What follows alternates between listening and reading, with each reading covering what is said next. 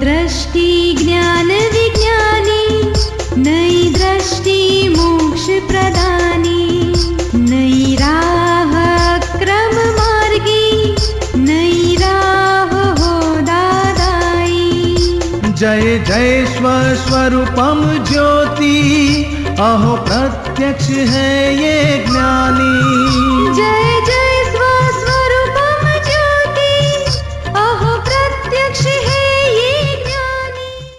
नमस्कार, आदाब, सत श्री अकाल। जय श्री कृष्ण, जय सच्चिदानंद वणक्कम। आप सभी का स्वागत है दादा भगवान फाउंडेशन के इस कार्यक्रम में, जिसका नाम है नई दृष्टि, नई राह, जिसमें अक्रम विज्ञान, यानी stepless path of self realisation क्या है, ये हम जान पाएँगे। क्या दोस्तों, आपके मन में कभी कुछ ऐसे सवाल आए हैं? जैसे कि मैं कौन हूँ? इंसान के जन्म का महत्व क्या है? हम अपने स्वरूप को कैसे पहचानें?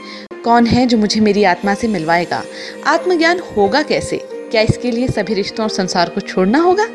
आय और माय में क्या फ़र्क है? तो चलिए इन सभी सवालों के जवाबों से आपको रूबरू करवाते हैं अगले सेगमेंट में।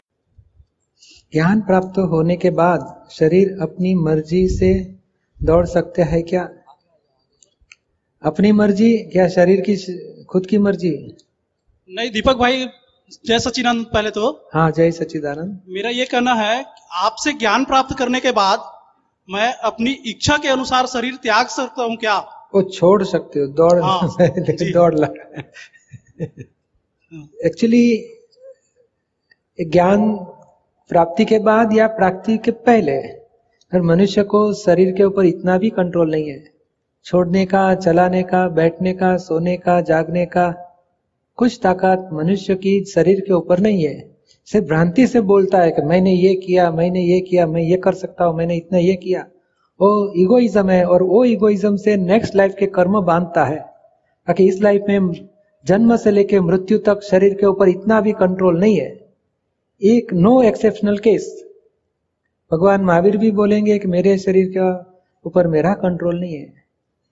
और ये भ्रांति है कि मैं ये कर सकता हूँ। पुण्य का उदय होगा। तब इच्छा अनुसार शरीर की क्रिया हो जाती है। और पाप कर्म का उदय होगा तो इच्छा से विरुद्ध शरीर की क्रिया हो जाती है। तब इगोइज्म बोलेगा, दूसरे के ऊपर आक्षेप देता है, इसके वजह से हुआ, उसके वजह से हुआ, उसके वजह से हुआ।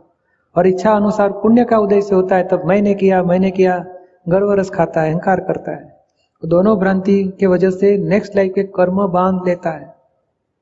बाकी अपनी मर्ज़ी से कोई शरीर छोड़ सकता ही नहीं।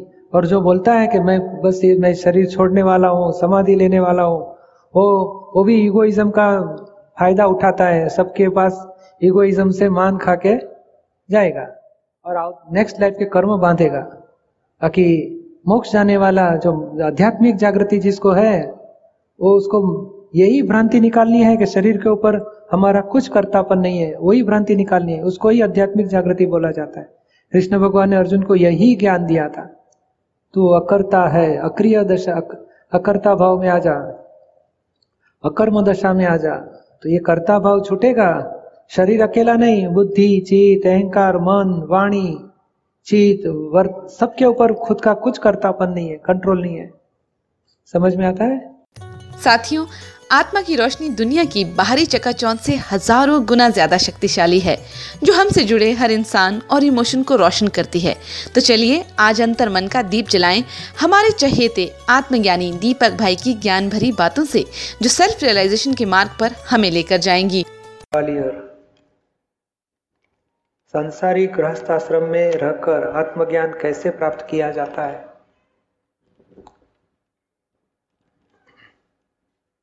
कहाँ पे है सतीश जी? इसका प्रश्न आ गया हो अपनी जगह पे खड़े हो जाना ताकि थोड़ी बातचीत करने में आसान हो जाए। कब से आत्मज्ञान प्राप्ति की इच्छा आपको हो गई है? पिछले दो साल से। दो ही साल से? पहले मालूम नहीं था। नहीं। कुछ ट्रबल आ गई होगी। नहीं ट्रबल नहीं आई। पिछले दो साल से ही निरुमा का सुहा हाँ। और ये दादा भगवान का जो अक्रम विज्ञान बोलते हैं हाँ। वो गृहस्थ आश्रम में रह के ही आत्मज्ञान प्राप्त करने का रास्ता है। हाँ। वाइफ को छोड़नी नहीं है हस्बैंड को छोड़नी नहीं है घर को छोड़ना नहीं है।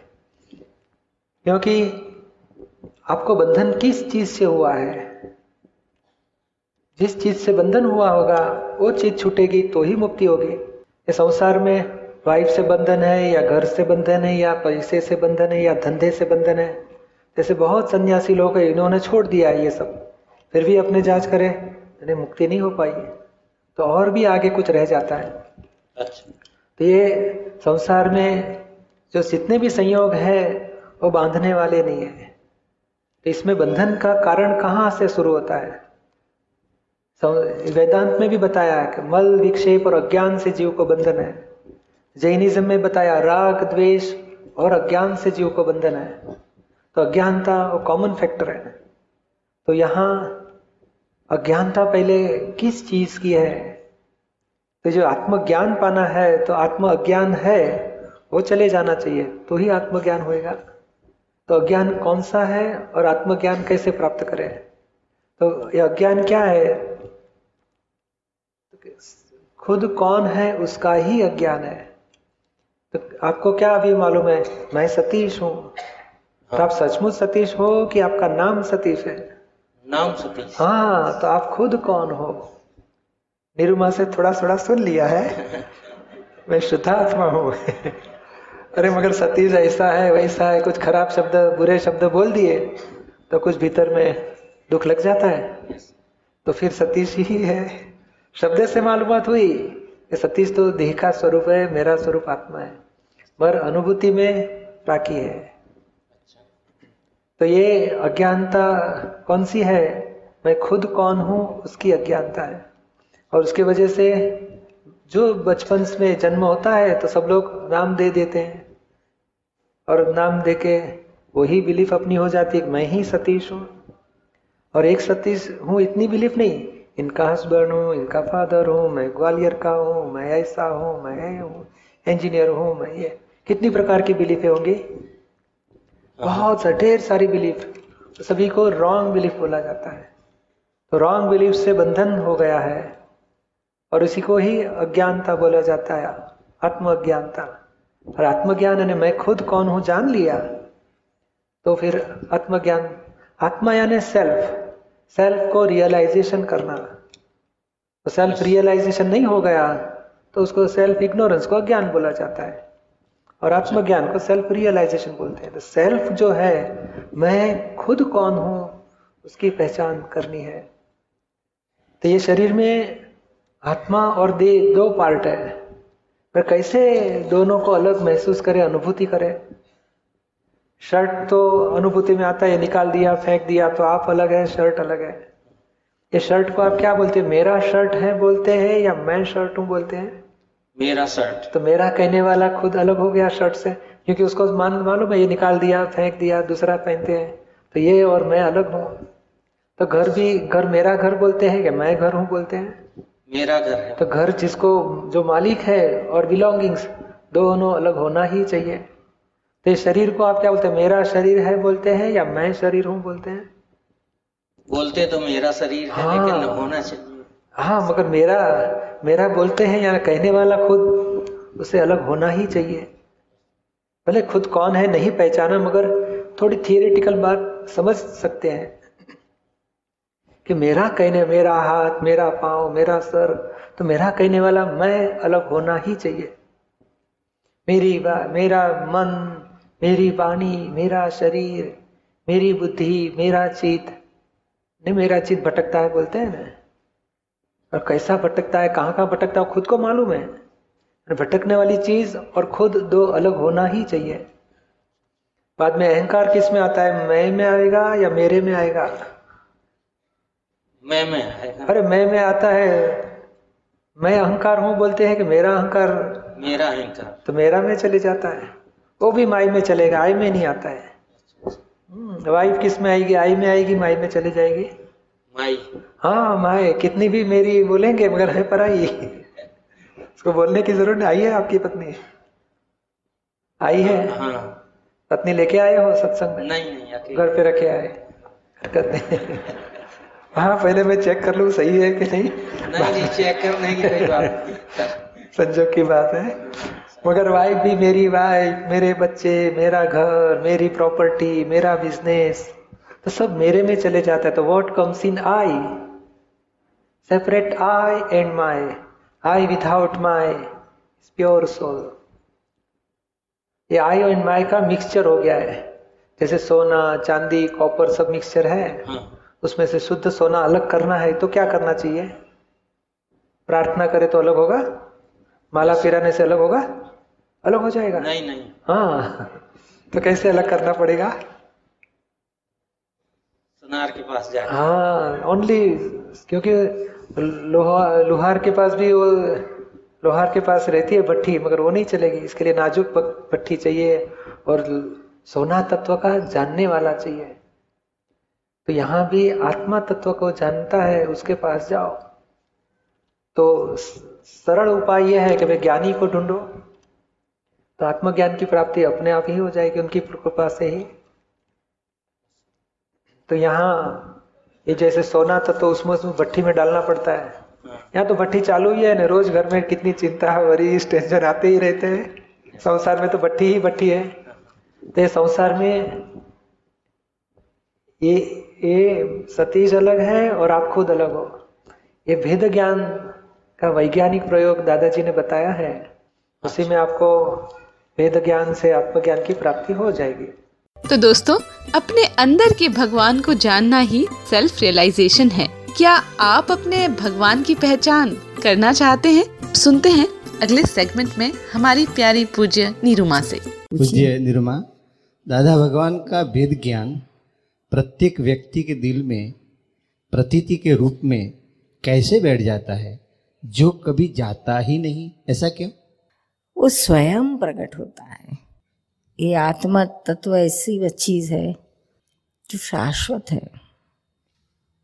एक, ये अपन दिया जो चलाते हैं वो दिया कुछ शाश्वत नहीं जलता है, बुझ भी जाता है।